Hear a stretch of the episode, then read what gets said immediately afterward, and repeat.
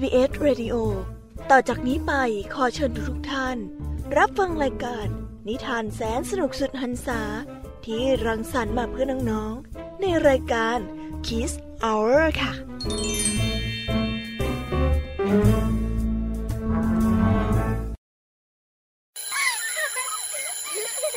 โรงเรียนเลิกแล้วกลับบ้านพร้อมกับรายการ Kids Hours โดยวัญญาชยโย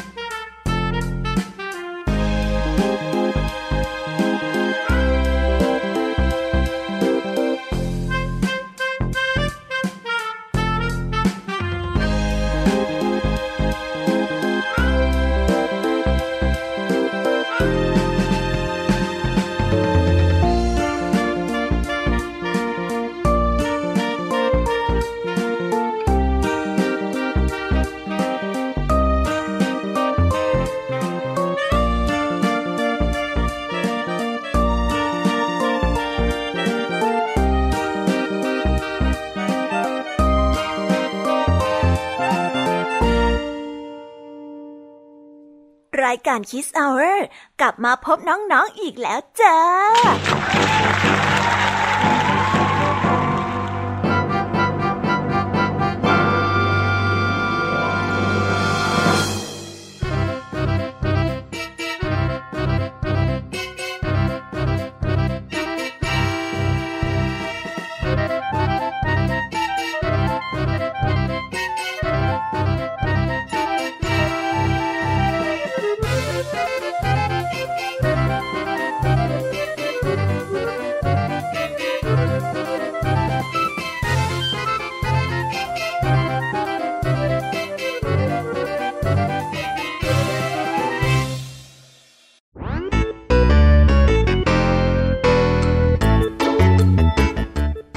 สวัสดีค่ะ น้องๆที่น่ารักทุกๆคนนะคะ และวันนี้เราก็ได้กลับมาพบกันกับเสียงอันสดใสของพี่ยามีและก็เหล่าพ่องเพื่อนในรายการ Kiss Hour กันอีกเช่นเคยนะ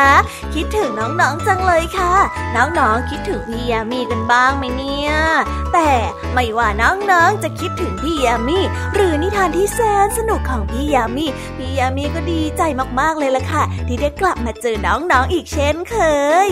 รายการ Kiss Hour ของเรานะคะ มีเรื่องราวและก็นิทานแสนสนุกที่แอบแฝงไปด้วยข้อคิดและก็คติสอนใจ มาให้น้องๆได้ฟังกันให้หายคิดถึงกันอีกแล้วค่ะ และสำหรับวันนี้นะคะ รายการ Kiss Hour ของเราก็ได้เตรียมเรื่องราวนิทานที่แสนสนุกมากๆ มาให้น้องๆที่น่ารักทุกๆคนของพี่ยามีได้ฟังกันอย่างแน่นอน เอาเป็นว่าเรามาเรียกนามย่อยกันก่อนเลยดีกว่าค่ะ ว่าวันนี้มีนิทานเรื่องอะไรกันบ้าง วันนี้นะคะคุณครูไหวใจดีของเรา ก็ได้มาพร้อมกับนิทานคุณธรรมทั้ง้งสองเรื่อง ซึ่งวันนี้คุณครูไหวก็ได้นำนิทานเรื่อง ชายตัดปืนกับความพยายามที่งอเขลาและเรื่องร้านขายหมูปิ้งมาฝากกัน ส่วนเรื่องราวจะสนุกสนานแค่ไหนนั้น ต้องไปรอติดตามพร้อมๆกันนะคะเด็กๆ ส่วนพี่ยามีเล่าให้ฟังในวันนี้นะคะ ก็มากันอย่างจุใจเหมือนเช่นเคย และเรื่องแรกนั่นก็คือนิทานเรื่องพ่อขากับโจรขโมยของ และต่อด้วยเรื่องศึกกลางเมือง และปิดท้ายด้วยเรื่อง โจรขโมยไก่ ส่วนเรื่องราวจะเป็นยังไงนั้น วันนี้พี่ยามีขอการันตีเลยค่ะว่า สนุกอย่างแน่นอนวันนี้นะคะ ลุงทองดีกับเจ้าจ้อย ก็ได้เตรียมนิทานสุภาษิตมาให้พวกเรากันอีกเช่นเคย ซึ่งในวันนี้มากับสำนวนไทยที่ว่า ไข่ในหิน เอ๊สำนวนนี้เนี่ย มันจะมีความหมายว่ายังไงกันนะ เอาไว้เราไปรอฟังในช่วงนิทานสุภาษิตกันนะคะ และปิดท้ายกันอีกเช่นเคยค่ะ กับนิทานพี่เด็กดีจากทางบ้าน ซึ่งวันนี้นะคะ พี่เด็กดีก็ได้เตรียมนิทานเรื่องผ้าทอของแม่มาเล่าให้กับพวกเราได้ฟังกันในช่วงนิทานเด็กดีนั่นเอง โอ้โห เป็นยังไงล่ะ ได้ยินแค่ชื่อเรื่องนิทานก็น่าสนุกแล้วใช่ไหมล่ะคะเด็กๆ พี่แยมมี่ก็ตื่นเต้น ที่จะรอฟังนิทานที่แสนสนุกที่พวกเรารออยู่ไม่ไหวแล้วล่ะค่ะ มีแต่เรื่องที่น่าฟังทั้งนั้นเลยนะคะเนี่ยเอาละค่ะ เพื่อไม่ให้เป็นการเสียเวลา พี่แยมมี่ว่าน้องๆของพร้อมกันแล้วใช่ไหมล่ะคะ งั้นตอนนี้เราไปเตรียมตัวรับฟังกันได้เลยค่ะ เพราะว่าคุณครูไหวเนี่ย มานั่งรอน้องๆอยู่ที่หน้าห้องเรียนแล้วล่ะค่ะ เพราะฉะนั้นเราไปหาคุณครูไหวกันเถอะค่ะ ไปกันเลย ตื่นเต้นตื่นเต้น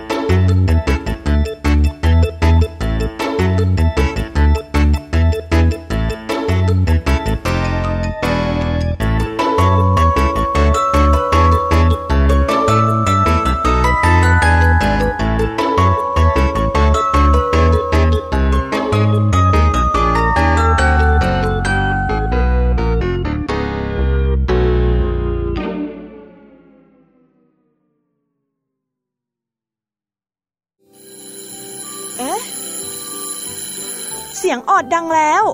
อุ้ยต้องไปเข้าเรียนแล้วล่ะค่ะ ไม่รอช้า เราไปหาคู่ไหวกันเถอะ ไปกันเลย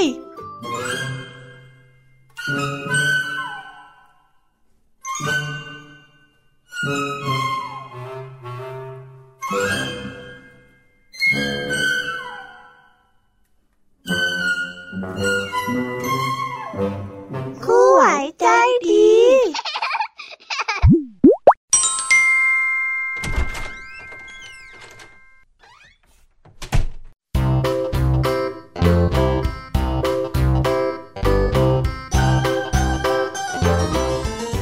สวัสดีค่ะเด็กๆ กลับมาพบกับคุณครูไหวกันอีกแล้วนะคะ วันนี้ครูไหวมีนิทานมาเล่าให้ฟังสองเรื่อง ซึ่งนิทานเรื่องแรกของคุณครูไหวนั่นก็คือนิทานเรื่อง ชายตัดฟืนกับความพยายามที่โง่เขา เรื่องราวจะเป็นอย่างไงนั้น เราไปติดตามรับฟังพร้อม ๆ กันได้เลยค่ะ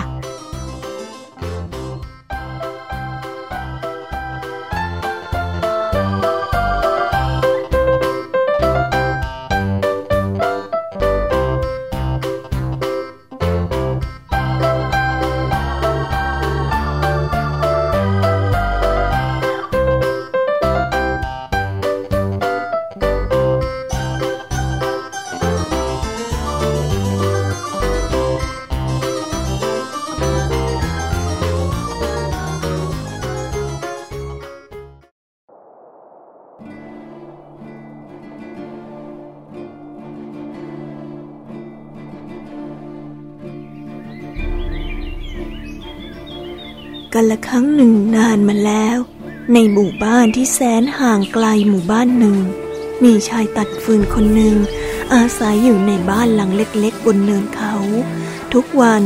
ชายตัดฟืนจะเข้ามาที่ป่า เพื่อไปตัดไม้ฟืนมาขายให้คนในหมู่บ้าน วันหนึ่ง ขณะที่เขากำลังขายฟืนให้แม่ค้าภายในตลาด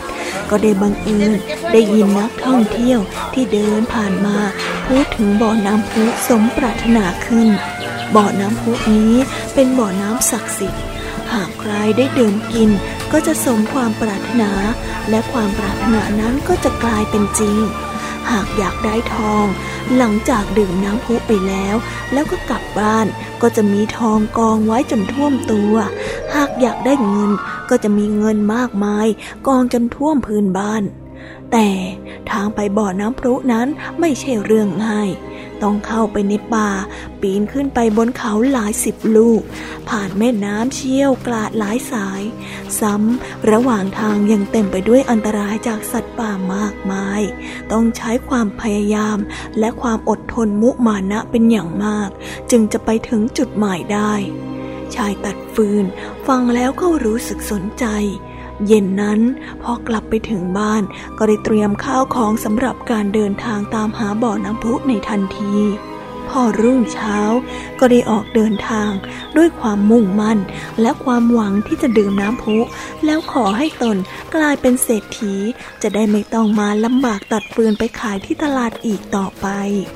ปกติแล้ว ชายตัดฟืนจะมีรูปร่างที่สูง และก็เต็มไปด้วยกำลังวังชา ที่เกิดจากการแบกฟืนไปขาย รวมถึงความมุมานะ ถึงแม้ว่าจะเจอปัญหา หรือว่าอุปสรรคใด ๆ ก็ใช้ความพยายามและความอดทนผ่านไปได้จนกระทั่งถึงบ่อน้ำพุในที่สุดชายตัดฟืนนี้พอเห็นบ่อน้ำพุแล้วก็ดีใจเป็นอย่างมาก ได้รีบใช้แก้วลองน้ำพุ แล้วก็ได้พูดเสียงดังว่า ข้าขอให้ตนเอง ร่ำรวยเงินทอง มีเงินเกลื่อนบ้าน มีทองสูงท่วมหัวด้วยเถิด โอ้โหข้าจะรวยกันแล้ว ขอสักอึกหนึ่งเถอะจากนั้นก็ดื่มน้ำพุลงไป ชายตัดฟืนเดินทางกลับบ้านด้วยความกระยิมยิ้มย่อง พลางคิดในใจว่า ต่อไปตนจะสบายแล้ว เพราะร่ำรวยมีเงินทองกิน เหลือกินเหลือใช้ ไม่ต้องทำงานหนักอีกต่อไป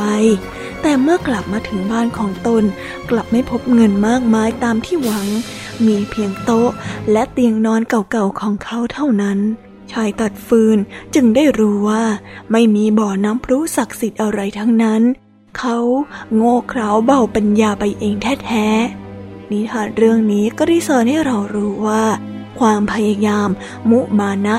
หากใช้ไปในทางที่ถูกต้อง ก็ย่อมจะเกิดผลประโยชน์ที่มากมาย แต่หากใช้ในการทำเรื่องที่ไร้สาระ สุดท้ายแล้วก็จะกลายเป็นเรื่องที่เปล่าประโยชน์เท่านั้น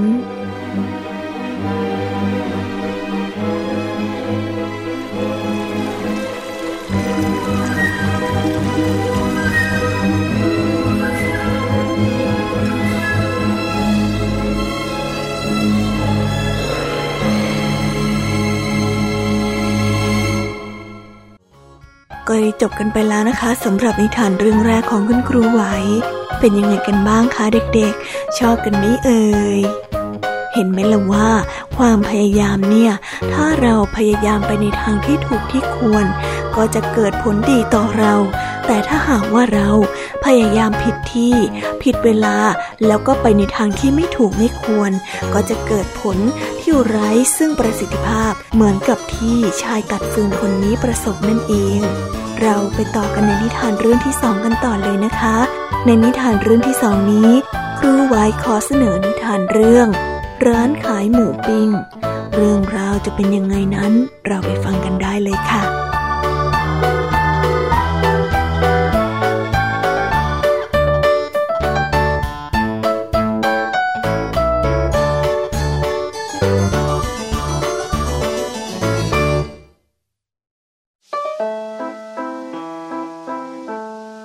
ช่วงที่บ้านเมือง อยู่ในยุคสงบสุขและรุ่งเรือง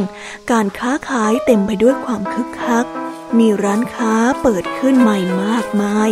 แต่ละร้านก็ได้ต่างแย่งเรียกลูกค้ากันทำกำไรจากการค้าขายของได้มากมาย ในซอยหนึ่งได้มีร้านขายหมูปิ้ง เปิดอยู่ไม่ไกลกันนัก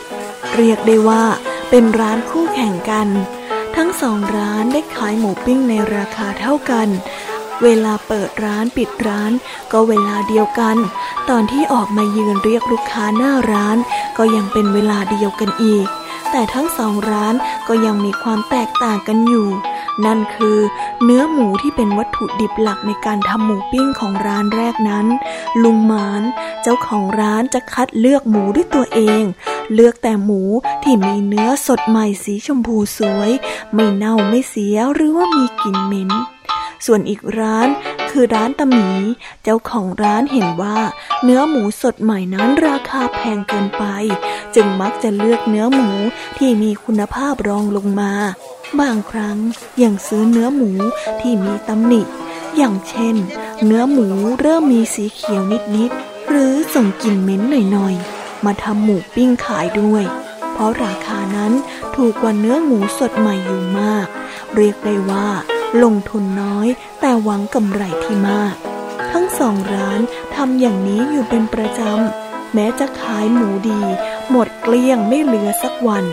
แต่ร้านของลุงหมานก็ไม่ได้ร่ำรวยขึ้นอย่างรวดเร็ว เพียงค่อยๆมีกำไร แบ่งเก็บเอาไว้มากขึ้นกว่าเดิมนิดหน่อย แต่ จากร้านตาหมีที่ร่ำรวยขึ้นอย่างรวดเร็วจนผิดหูผิดตา นั่นก็เพราะว่าตาหมีใช้เนื้อหมูที่มีมีคุณภาพมาทำหมูปิ้งเมื่อต้นทุนต่ำ นั่นก็ย่อมหมายถึงว่ากำไรได้เพิ่มขึ้นไปด้วย แต่ไม่นานหลังจากนั้น ร้านของตาหมีก็เริ่มมีคนมาซื้อลดลงเรื่อยๆ ต่างกับร้านของลุงหมานที่มีลูกค้ามากขึ้นทุกวัน ตาหมีไม่เข้าใจว่าทำไมลูกค้าร้านตนถึงน้อยและลดลงทุกวัน จนเกิดความสงสัยว่า ร้านของลุงหมานเล่นไม่ซื่อแน่ๆ แอบลดราคาหมูปิ้ง เพื่อให้ขายดีขึ้นหรือไม่ เมื่อทนความสงสัยไม่ไหวตาหมีจึงไปถามลุงหมานในที่สุดเน่ตาหมาน เองลดราคาหมูปิ้งตัดหน้าข้าหรือเปล่า ทำไมคนถึงมาซื้อแต่ร้านเอง ไม่เห็นมีใครไปซื้อหมูร้านข้าเลยเนี่ย ข้าก็ขายเหมือนเดิมของข้านั่นแหละ จะบอกอะไรให้นะ ที่ลูกค้าเขาไม่เข้าร้านเอง ก็เพราะว่าเองไม่ซื่อสัตย์กับอาชีพของตัวเอง เองไม่มีความรับผิดชอบ เอาหมูไม่ดีมาทำหมูปิ้งขาย ในเมื่อคนกินเขากินไม่อร่อย เขาก็ต้องเลิกซื้อหมูของเองสิ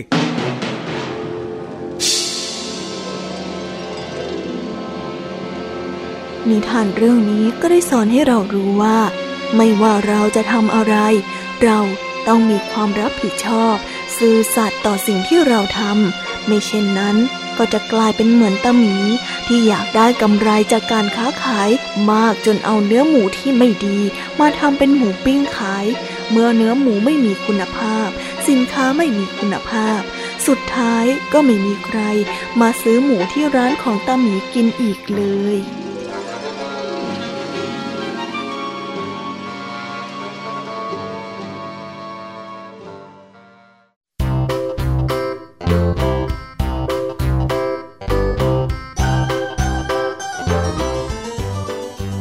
ก็จบกันไปแล้วนะคะสำหรับนิทานทั้งสองเรื่อง เป็นยังไงกันบ้าง ได้ข้อคิด หรือว่าเห็นข้อแตกต่างอะไร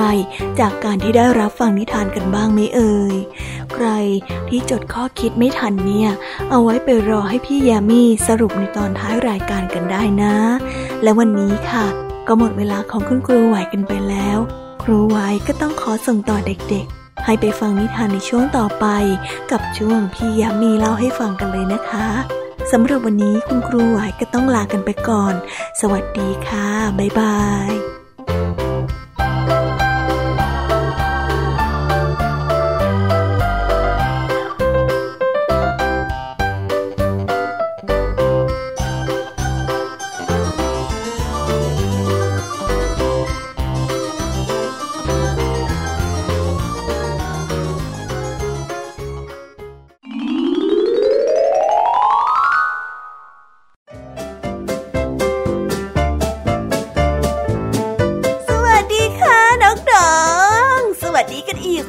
ลับมาพบกับพี่แยมมี่ในช่วงพี่แยมมี่เล่าให้ฟังกันอีกแล้ว อดใจรออยากที่จะเล่านิทานให้กับน้องๆฟังกันแย่แล้วค่ะ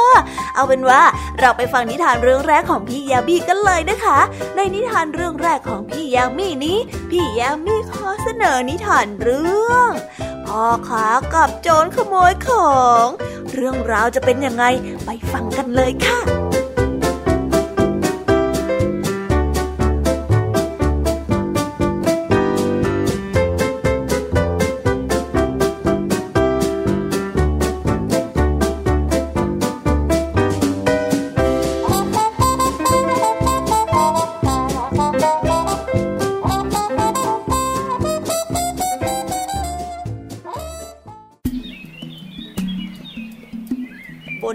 างที่พ่อค้า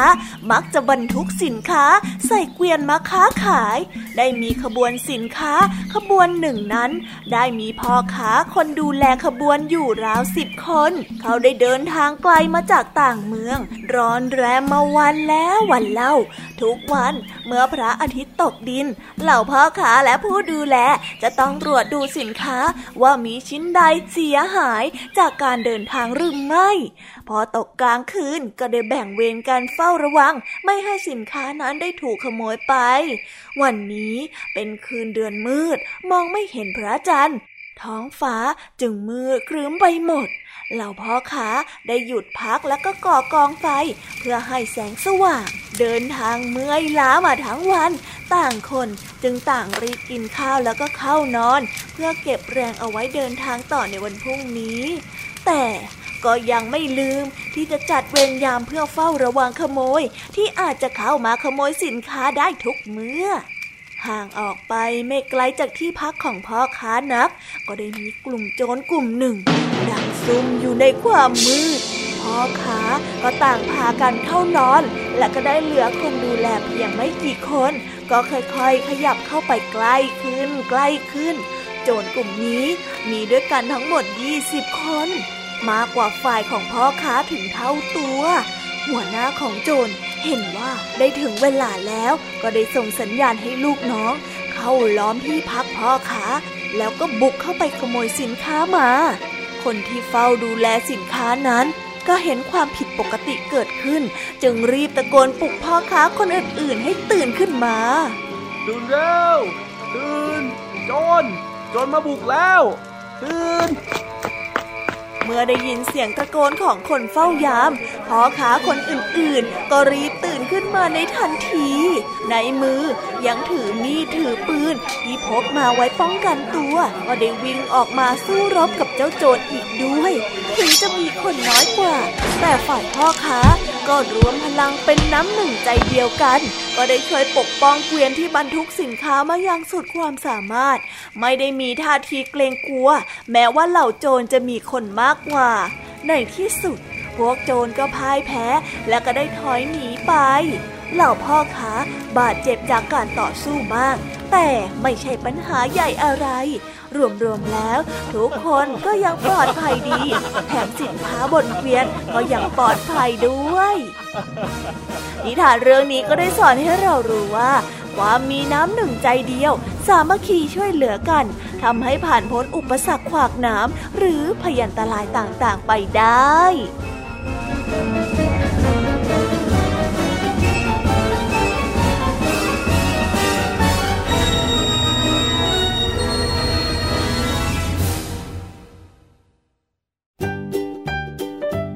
แล้วเราก็ได้จบกันไปแล้วนะคะสำหรับนิทานเรื่องแรก เป็นยังไงกันบ้างคะน้องๆ สนุกกันไหมเอ่ยอันแน่พี่แอมมี่รู้นะว่าน้องๆเนี่ย สนุกกันใช่ไหมล่ะ ยามีก็สนุกเหมือนกันค่ะ งั้นเราไปต่อกันในนิทานเรื่องที่สองกันต่อเลยไหมคะ ในนิทานเรื่องที่สองนี้มีชื่อเรื่องว่าศึกกลางเมือง เรื่องราวจะเป็นอย่างไงนั้น เราไปฟังพร้อมๆกันเลยค่ะ ไปฟังกันเลย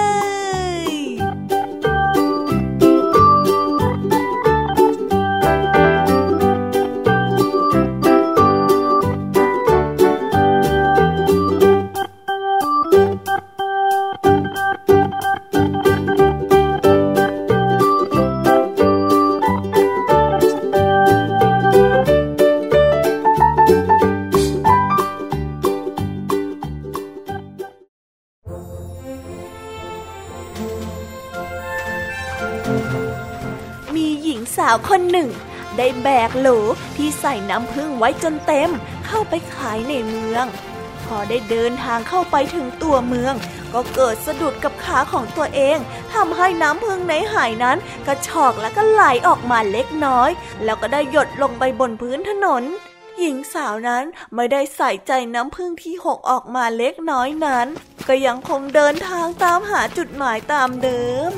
พวกแมลงได้กลิ่นน้ำผึ้งหอมหวานน่ากิน ก็บินมาตอม จากหนึ่งตัวก็เป็นสองตัว จากสองตัวก็เป็นสิบตัว จากสิบตัวก็เป็นหลายสิบตัว ต่างก็พากันมาดูดกินน้ำผึ้งบนพื้นอย่างอร็ดอร่อยพวกจิงจกที่อาศัยอยู่แถวนั้น ได้เห็นฝูงแมลงก็ต่างพากันเข้ามากินแมลงวัน พวกแมวที่อาศัยอยู่ไม่ไกลนัก ได้เห็นเจ้าเหล่าจิ้งจกมาลุมกินมแมลงก็ต่างพากันมากินจิ้งจก พวกหมาที่ถูกเลี้ยงไว้เฝ้าบ้าน พอเห็นฝูงแมวมากมายก็ต่างพากันมาขับไล่แล้วก็ไล่กัดพวกแมว พวกเจ้าของของแมว เห็นหมาว่ามาไล่กัดแมวของตนก็ได้เกิดความโกรธ ก็ได้ช่วยกันเอาไม้มาไล่ตีหมากัน พวกเจ้าของของหมาเห็นดังนั้นก็ไม่พอใจ จึงชวนกันออกมาตีแมวบ้าง ฝ่ายแมวกับหมานั้นได้ถูกไล่ตี ก็พากันวิ่งกระเจิดกระเจิงไปคนละทิศคนละทาง จากนั้นเจ้าของแมวกับเจ้าของหมาก็ได้ตะลุมบอลกัน จนเกิดการหัวล้างข้างแตกบาดเจ็บกันไปหลายคน คนที่ไม่ได้รับบาดเจ็บของแต่ละฝ่ายนั้น ยังคงรู้สึกโมโห จึงไปตามพักพวกมาเพิ่ม การต่อสู้ของทั้งสองฝ่ายนั้น ต่างก็ขยายใหญ่ขึ้นเรื่อยจากเริ่มแรกที่ใช้เพียงแค่มือและเท้า ก็ได้กลายเป็นการใช้ก้อนหินท่อนไม้ มีดและอาวุธปืน จากการทำร้ายกันธรรมดา ก็ได้กลายเป็นศึกกลางเมือง เกิดความเสียหายแก่ชีวิตและทรัพย์สินเป็นอันมาก นิทานเรื่องนี้ก็ได้สอนให้เรารู้ว่า จงระวังเรื่องเล็กๆน้อยๆ อย่าให้กลายเป็นปัญหาที่ใหญ่โต ความแตกแยกสร้างความทุกข์แก่ชุมชน จึงควรสมัครสมานสามัคคี แล้วก็กลมเกี่ยวกัน พูดคุยกันด้วยดี หลีกเลี่ยงการใช้กำลังในการตัดสินปัญหาต่างๆ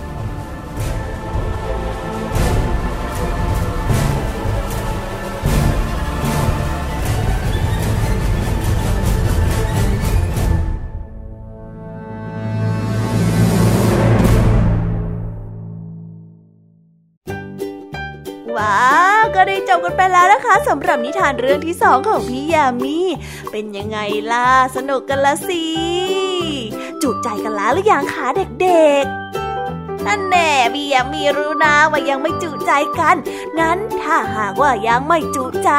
เราไปต่อกันในนิทานเรื่องที่สามกันต่อเลยไหมคะ ในนิทานเรื่องที่สามนี้ มีชื่อเรื่องว่า โจรขโมยไก่เรื่องราวจะเป็นอย่างไรนั้น เราไปฟังกันเลย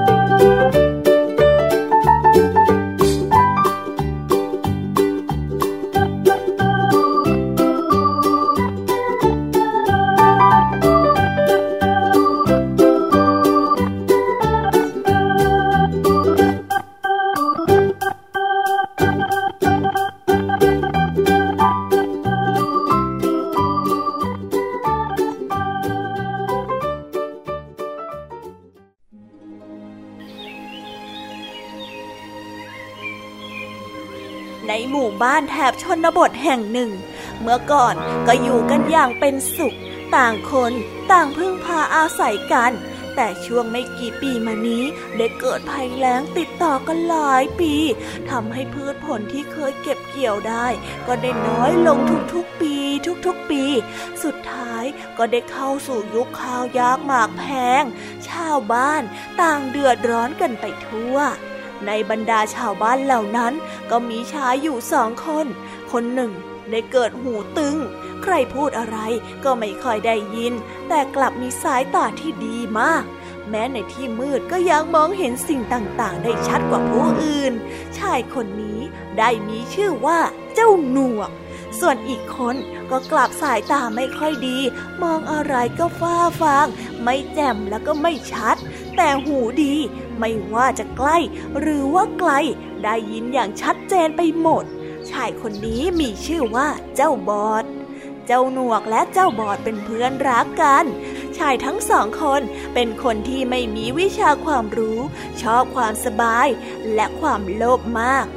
ปกติทั้งสองคนจะทำอาชีพรับจ้างขนของ แต่การขนของต้องใช้กำลังมาก เป็นงานที่เหนื่อยและก็ยาก ได้ค่าแรงก็ไม่มากนัก เจ้าหนวกและเจ้าบอดไม่ชอบงานของตนเอง หัวเขาอยากใช้ชีวิตอย่างสบาย โดยไม่ต้องทำงานหนัก จนกระทั่งวันหนึ่ง เจ้าบอดรู้สึกเบื่อเต็มที ไม่อยากจะทำงานหนักอีกต่อไป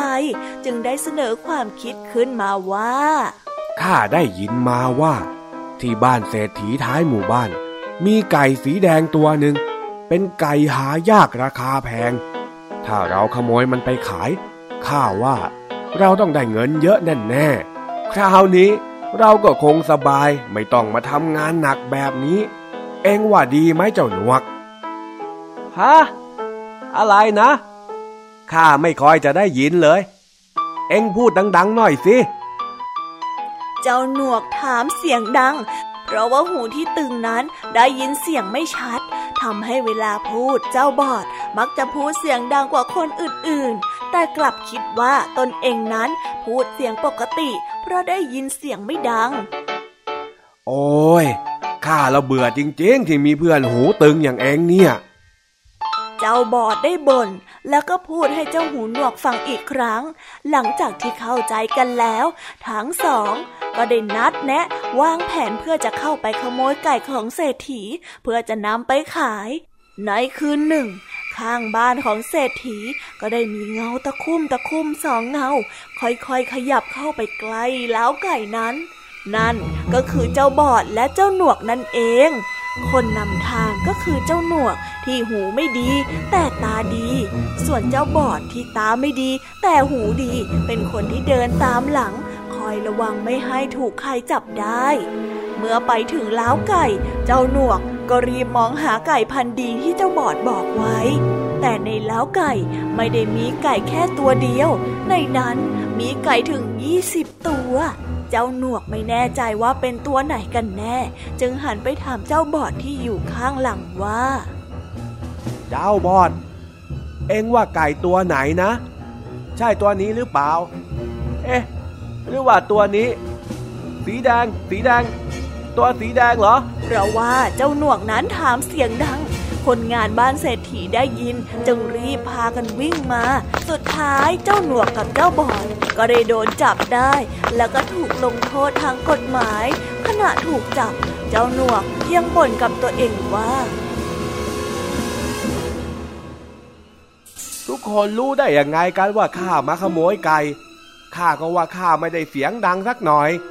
โอ้ยสวยเลย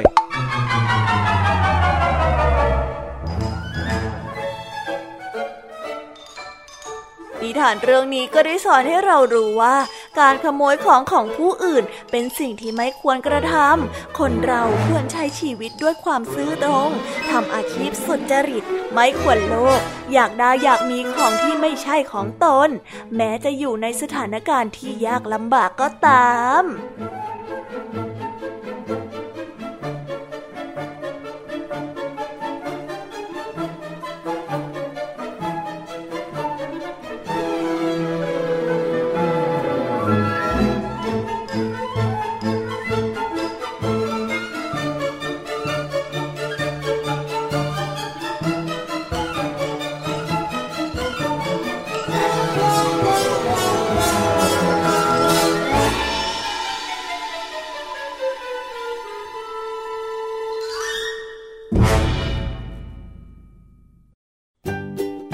ได้จบกันไปแล้วนะคะสำหรับนิทานทั้งสามเรื่องของพี่ยามีเป็นยังไงกันบ้างคะน้องๆ ฟังกันซะเจอใจกันเลยละสิคะ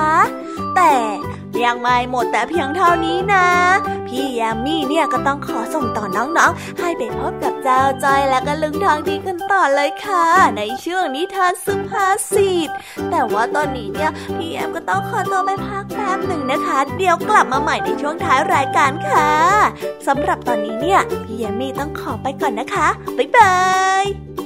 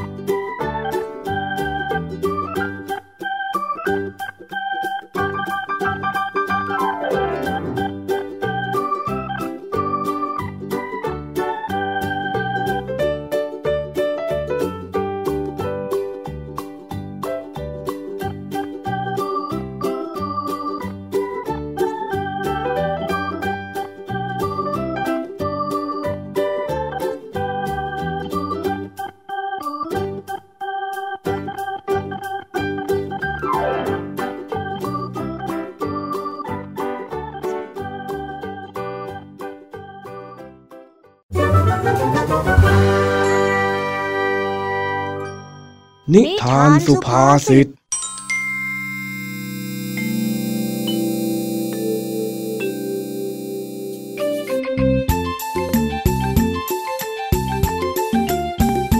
หลังจากที่เจ้าสีนวลได้คลอดลูกออกมาห้าตัว เจ้าจ้อยก็มาวนเวียนที่บ้านของลุงทองดีบ่อยมาก มากขึ้นกว่าเดิม สาเหตุก็เป็นเพราะตื่นเต้น อยากจะมาเล่นลูกแมว จึงได้เห่อกับลูกแมวคลอกนี้เป็นพิเศษ เอ้ยเอ้ยเจ้าแมวน้อยร้องกันและงมเชียวนะอยากกินนมไหมเอ๊ะหรือว่าอากาศร้อนงั้น เดี๋ยวพี่จ้อยจะพัดให้นะน่ารักจังเลยอะพวกแกเนี่ยเมียวเมียวเมียวเมียวเมียวเมียวแม่เจ้าจ้อย ตั้งแต่นางสีนวลคลอดลูก เอ็งก็ไม่พูดไม่จากับข้าเลยนะเนี่ยอะก็มันน่ารักนี่จ้าก็จ้อยอะคุยกับลุงทองดีมาเยอะแล้วด้วย ส่วนน้องๆ เนี่ยเขาเพิ่งออกมาเจอเลิกจ้อยกันเลยต้องต้อนรับหน่อยจิจ๊ะใช่ไหมจ๊ะเมียวเมียวเมียวว้าเอ็งนี่มันเป็นเอามากแล้วนะไอ้จ้อย เอาหน่าลุงจ้อยขอเหินน้องๆเขาหน่อยนะน้องอันน้องเมียวเมียวแม่ มิวเรียกว่าน้องๆซะด้วยก็น้องเขามาทีหลังนี่นะ นี่นะ เดี๋ยวจ้อยอาจจะทำหน้าที่เป็นรุ่นนี่ดีๆเดินและน้องๆให้ปลอดภัย เหมือนกับไก่ในหินเลยล่ะลุงทั้งดีหืมเมื่อกี้นี้เอ็งพูดว่าอะไรนะ ก็ไก่ในหินยังไงล่ะจ๊ะสำนวนไงลุงสำนวนนะโอ้พูดแค่เนี้ยทำเป็นไม่เข้าใจไปได้เน่เน่ ก่อนที่เอ็งจะมาข่มข้าน่ะ เอ็งพูดสำนวนนี้ให้ถูกซะก่อนเถอะเจ้าจ้อย อ้าว แล้วจ้อยพูดผิดตรงไหนอะจ๊ะ เอ็งดูปากข้านะไอ้จ้อย ไข่ในหิน ไข่ในหิน ไม่ใช่ไก่ในหิน อ้าว นี่จ้อยพูดผิดเหรอเนี่ยเขินจังเลยอะลุงทางดี ว่าแต่เอ็งรู้ความหมายใช่ไหมคำว่าไข่ในหินเนี่ย รู้จ้ะจ้อยรู้งั้นไหนเอ็งลองพูดให้ข้าฟังให้ชื่นใจสักหน่อยสิ ก็ไข่ในหิน ก็แปลว่า ของที่ต้องระมัดระวังทนุถนอมอย่างยิ่งยังไงล่ะจ๊ะแหม่แหม่แหม่ชื่นใจจริงๆ เจ้าสุนทรจอยอ่าแน่นอนอยู่แล้ว จ้อยอะเก่งอยู่แล้วแหม่ ได้ทีละเอาใหญ่นะเอ็งเนี่ย ใช่ไหมล่ะลุงจ้อยอะทั้งเก่ง แถมยังเป็นคนรักสัตว์และด้วย โตไปต้องไปประกวดคนดี สีบ้านนาป่าดอนได้แน่ๆเลยละจันลุงทองดีลุงทองดีว่าไหมจ๊ะน้องๆว่าไหมทันใดนั้น เจ้าสีนวลก็ได้ขู่ขึ้น แล้วเอาขาตะปบไปที่มือของเจ้าจ้อย จนเจ้าจ้อยตกใจ โอ้โอ้ย โอ้ยพี่นวลมาขวนข้าทำไมเนี่ยฮะดีนะไม่เป็นอะไรมากทำไมเป็นแมวแบบนี้เนี่ยฮะสมนำหน้า ก็เอ็งไปแย่ลูกมันนี่นะ เจ้าสีนวลน่ะ มันดูแลลูกมันเหมือนไข่ในหินยิ่งกว่าเอ็งซะอีกอ่าก็จอยไม่รู้นี่นะ เห็นนั่งอยู่นิ่งๆก็ไม่นึกว่าจะห่วงอะ มันเป็นสัญชาตญาณของแม่นะเจ้าจ้อย เอ็งอย่าไปถือสามันเลยจ๊ะว่าแต่อันนี้ลุงทองที่ไม่มีนิทานมาเล่าให้จอยฟังเหรอจ๊ะ แล้วเอ็งอยากให้มีไหมล่ะเฮ้ลุงก็น่าจะรู้คำตอบอยู่นี่นะ แม่ ถ้าพูดอย่างนี้ มันก็ต้องมีแล้วละอ้าวอ้าวตั้งใจฟังเย้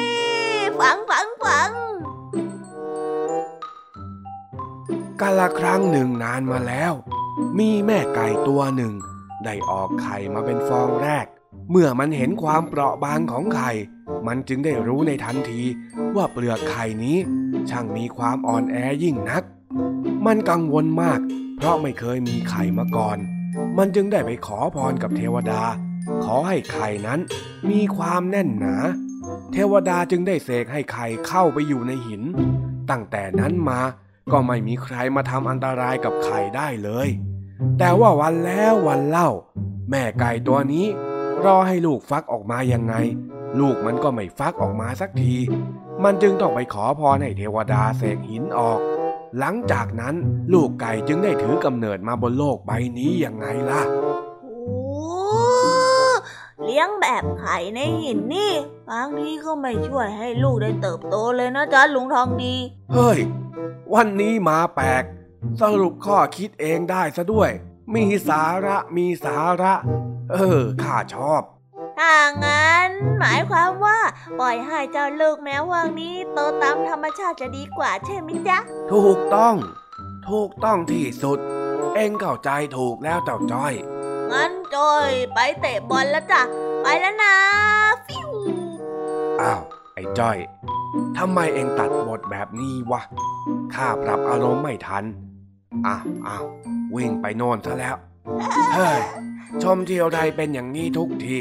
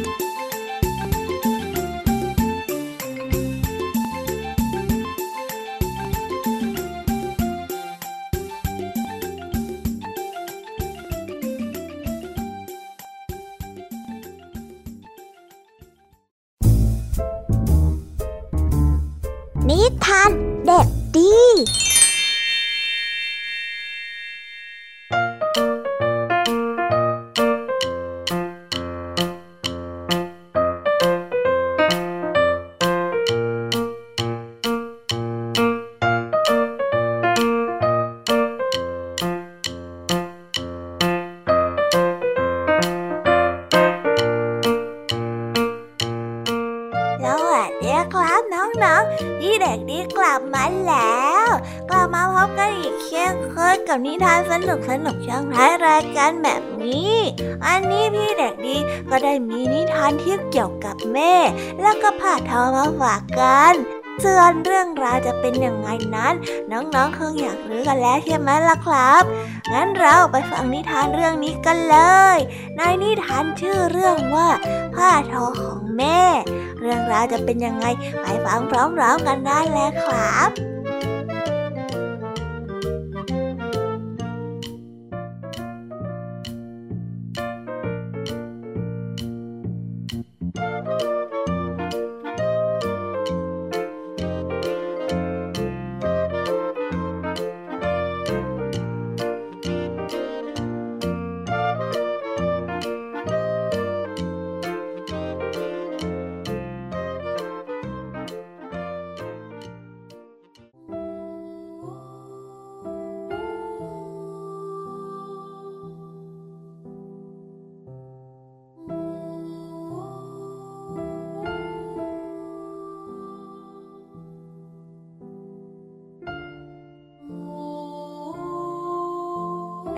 อบครัวหนึ่ง เป็นครอบครัวที่ฐานะปานกลาง ไม่ได้ร่ำรวยอะไรมาก แต่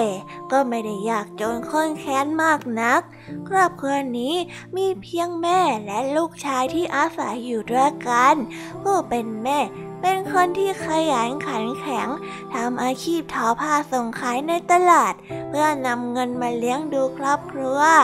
ส่วนลูกชายนั้น มีชื่อว่าเส้นได้ มีนิสัยที่ซุกซนชอบเที่ยวเล่นมากกว่าเรียนหนังสือพ่อแม่ส่งไปให้เรียนก็เรียนบ้างไม่เรียนบ้างทำให้ยากมากที่จะเกิดความรู้ เพราะไม่สามารถที่จะนำวิชาที่เรียนมาปฏิปะต่อกันได้ คนเป็นแม่จึงกลุ้มใจเหลือเกิน ที่บุตรชายไม่สนใจในการเรียน จึงได้พูดสั่งสอนไปว่า เส้นได้เอ้ย ตั้งใจเรียนหน่อยสิลูก ทำไมถึงเกเรไม่รับผิดชอบอะไรแบบนี้เนอะโอ้ยโอ้ยแม่อะไม่เห็นจะต้องตั้งใจเรียนเลยอะเที่ยวเล่นสนุกกว่าอีกอะบ้านเราก็ไม่ได้เดือดร้อนอะไรสักหน่อยนึงอะโอ้ยฉันละปวดหัวกับแกจริงๆเลย เมื่อแม่ได้ฟังดังนั้น ก็กลุ้มใจหนักเข้าไปใหญ่ ไม่ว่าจะขู่หรือจะปอบอย่างไร ลูกชายของนางก็คงไม่ตั้งใจเรียนเหมือนเดิม อาจจะมีบางครั้งที่เส้นได้ตั้งใจเรียนบ้าง แต่พอนานๆไปก็กลับไปทำนิสัยแบบเดิมอีก แอบไปเที่ยวเล่น แอบไปคุย แอบไปเกเรกับเพื่อนๆคนอื่นๆ นั่นก็คงจะเป็นเพราะว่า เส้นได้ไปเรียน แล้วเขาไม่ได้ตั้งใจเรียนจริงๆ แต่ทำไปเพราะขี้เกียจฟังแม่บ่นเพียงเท่านั้น แม่ของเส้นได้คิดว่า ปล่อยไปแบบนี้คงไม่ดีเป็นแน่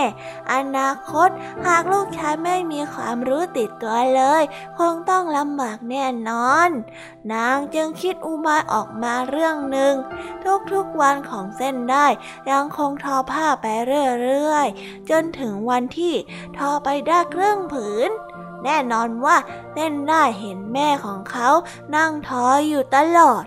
เย็นวันนั้น หลังจากที่เส้นได้กลับมาจากการเที่ยวเล่น เพราะไม่ยอมไปเรียน อยู่ดีๆ แม่ก็กำลังนั่งทอผ้า ก็ได้เอากันไกแทงทะลุผ้าที่ทอไปครึ่งผืน จนขาดและเทะ เส้นได้เห็นแบบนั้นก็ตกใจมาก รีบเข้าไปสอบถามแม่ตนว่าเกิดอะไรขึ้น แล้วก็ได้คำตอบมาว่า แม่ก็ทำแบบที่ลูกทำยังไงล่ะทำอะไรครึ่งครึ่งกลางกลางไม่มีความรับผิดชอบ ทอผ้าก็ทำลาย เรียนหนังสือก็แบบทิ้งทิ้งคว่างคว่าง มื่อได้ฟังดังนั้น เส้นได้ก็รู้สึกสำนึกผิดขึ้นมาทันที แล้วตนก็ได้กลับมาตั้งใจเรียน ซึ่งเป็นหน้าที่ของตนเองอย่างที่ตั้งใจ เพื่อไม่ให้ผู้เป็นแม่ต้องกลุ้มใจเพราะตนเองอีกต่อไปนิทานเรื่องนี้ก็ได้สอนให้เรารู้ว่า เมื่อทำสิ่งใดแล้วก็อย่าทำเพียงครึ่งครึ่งกลางกลางควรจะมีความรับผิดชอบทำต่อไปจนกว่าจะสำเร็จ แล้วก็ได้จบไปแล้วนะครับสำหรับนิทานของพี่เด็กดีที่ได้เตรียมมาเล่าให้กับน้องๆฟังกันในวันนี้ เด็กชายคนนี้เนี่ยนิสัยไม่ดีจริงๆเลยนะครับ สมแล้วล่ะครับที่คุณแม่ได้ตักเตือนด้วยวิธีนี้ ไม่เช่นนั้นเนี่ยก็คงจะทำตัวเกเร แล้วก็คงไม่ตั้งใจเรียนแบบนี้ต่อไปเรื่อยๆอืมแย่แน่ๆเลยนะครับ ถ้าน้องๆเป็นแบบนี้เนี่ย แล้ววันนี้ก็ได้หมดเวลาของช่วงพี่เด็กดีกันไปแล้ว เอาไว้พบกันใหม่ในวันหน้านะสำหรับวันนี้พี่เด็กดีก็ต้องขอตัวลากันไปก่อนแล้วล่ะครับสวัสดีครับ บ๊ายบาย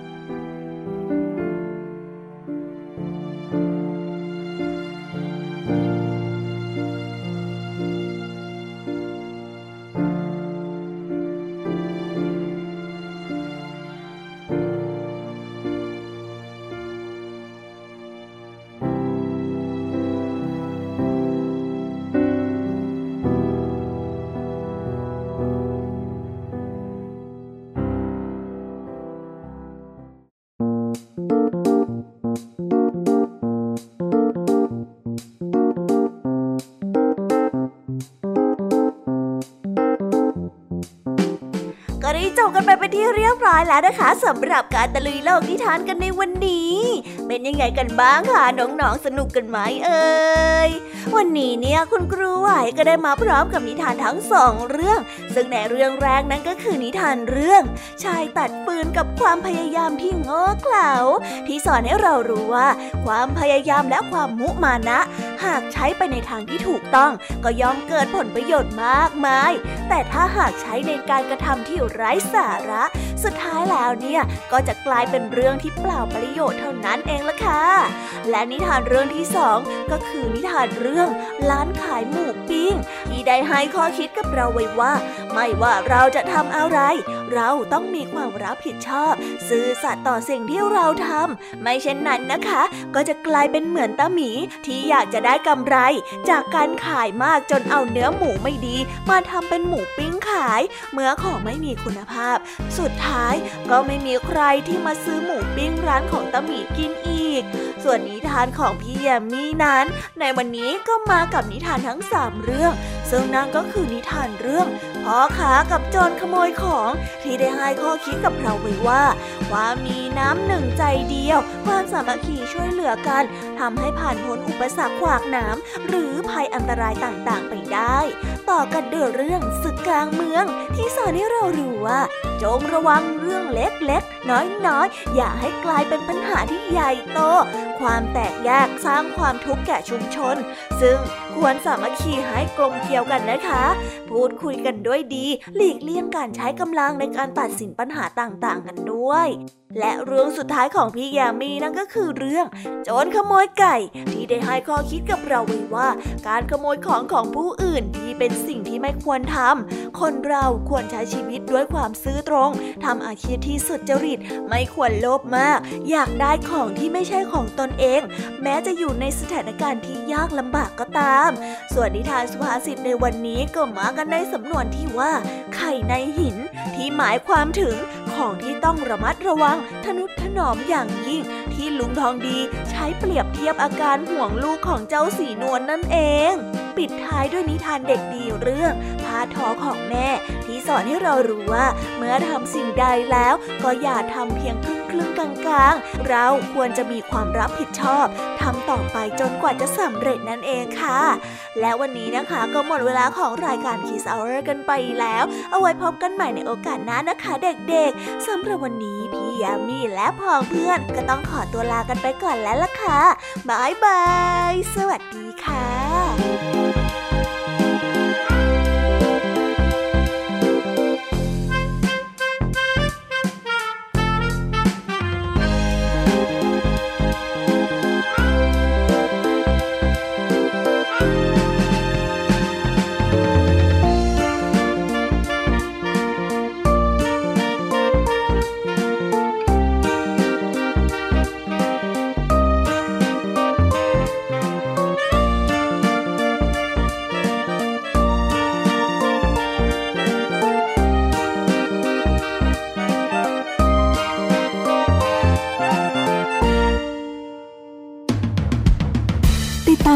ายการย้อนหลังได้ที่เว็บไซต์และแอปพลิเคชัน